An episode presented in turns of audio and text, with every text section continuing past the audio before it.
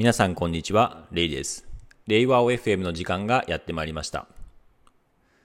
皆さん苦いものって好きですかね？僕苦いものめっちゃ好きなんですよね。結構苦いものっていろんな種類あると思うんですけど、なんか甘みとかあの塩味とか旨味とかと比べて苦味っ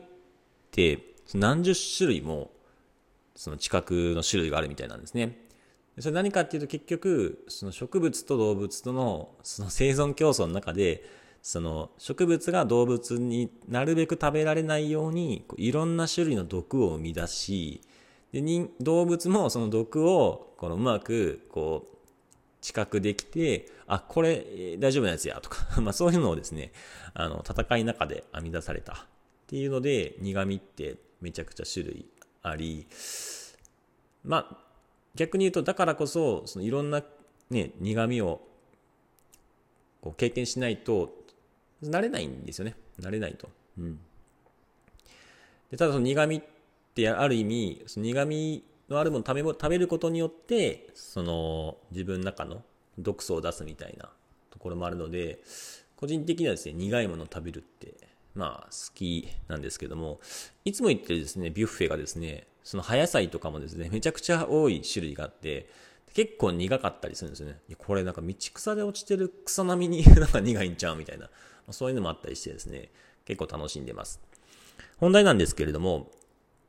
ペップトークですね。そのペップトークについて話したいなと思います。ペップトークって何ぞやって話なんですけど、ま、なんかこう励ますとか、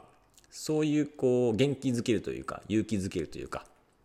葉っぱをかけるみたいな、まあそんなえー、ものなんですけども、その、まあね、こう体育会系とかであれば、なんかこう、エンジン組んでですね、気合かけるみたいな、まあそういうのもあると思いますし、えー、だから自分でね、個人的に、こうなんか仕事をするときによっしゃやるぞみたいな感じで、まあ気合を入れてる人もいるとは思うんですよね。で、あの、ある動画を見てちょっと面白いなと思ったのが、その日本代表ラグビーのチームがですね、その南アフリカかな？強豪との戦いで、えーまあ、ジャイアントキリングじゃないですけどもその、まあ、金星を取ったと。横綱に勝ったみたいな感じですね。そういうそのワールドカップでの試合のそのですねその試合が始まる前のロッカールームで、まあ、首相がそのみんなに対してですねペップトークというかですね励ましの言葉をですね言うわけなんですよ。普通で考えると、いや、絶対勝つぞみたいな、俺たちならいけるみたいな感じですね。その、なんかもう勝てるみたいな感じですね。あのそういうのを想像すると思うんですけども、ペップトークはそうではないらしいんですね。である程度一定のまあ手順っていうか、まあ、あの流れがあって、まずはなんか現状認識すると。で、その上で、まあ、自分たちにできることっていうのを、その自分たちにこう投げかけるみたいな、まあ、そういう流れらしいんですけども、具体的に言うと、現状認識っていうと、いや、まさか、その、誰も、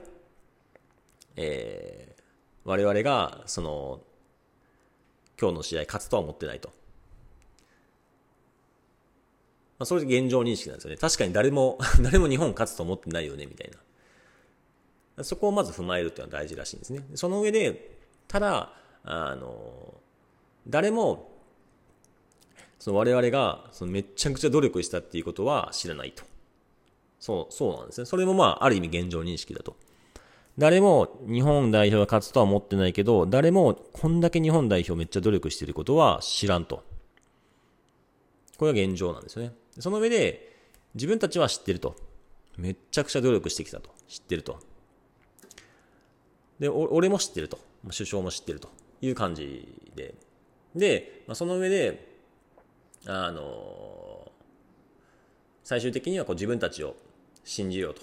自分たちがやってきたっていうことを信じ信じて、えー、試合にワンチームで臨もうみたいな話で最後、あのー、葉っぱをかけるんですけど、それもですね、勝てるとは言わないんですね。絶対勝つぞとか、勝てるぞって言っちゃうと、勝つかどうかはまあ相手がいることなので、その、確実ではないんですよね。勝つぞって言ってる時点で、いやでも勝てない、勝てないかもな、みたいな、そういうのがよぎっちゃうんですけども、いや自分たちがやってってきたことを信じようっていうと信じるかどうかも自分次第だしそこまでめっちゃ努力してきたよねみたいなその努力だけは負けないっていうふうに自分たちはこうしね自信があるっていうのであれば、ね、自分たちの努力とか、自分たちを信じる、チームを信じるっていうのはやっぱできるんですよね。そこにこう、意識を向けて、えー、葉っぱをかけるっていうのも、すごくこう、自分たちでコントロールできる範囲っていうのに、こう、フォーカスさせるっていうですね。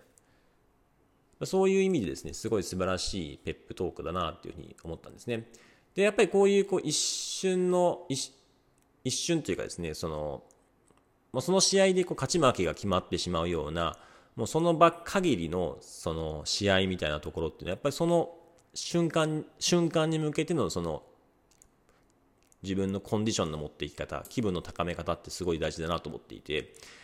夢見の場合は、実際そんなもうこの、このプレゼンでっていうのは、まあ滅多にないですし、どちらかというと長いお付き合いの中で、その関係性を築いていくので、瞬間瞬間のその売るとか、この場で作るみたいなことはそんなにはないんですけれども、やっぱりでも一回一回の打ち合わせとか一回一回のやり取りっていうのが、まあその積み重ねではあるので、そこでどうその、えー、自分の気持ちをその作っていけるかっていうのはやっぱりある意味大事だなと思っていて。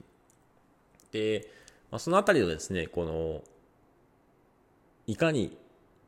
一つ一つの会議、一つ一つの面談、一つ一つのメッセージで、そのどう、その相手をですね、こう励ましたり勇気づけたり、えー、することができるかみたいなところをですね、一人一人が、まあ、ちょっとでもいいのでですよ。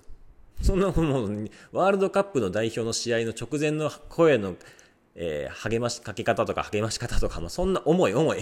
め、めっちゃ重い話ですけども、重くて重要なんですけども、そ、そこまではいかんと。一応もう日常ですね、毎日顔を合わせて話をするとか、まあ、そういう場面においては、ちょっと気をつけるだけでやっぱ変わるなっていうふうに思っていて、そのあたりの、この、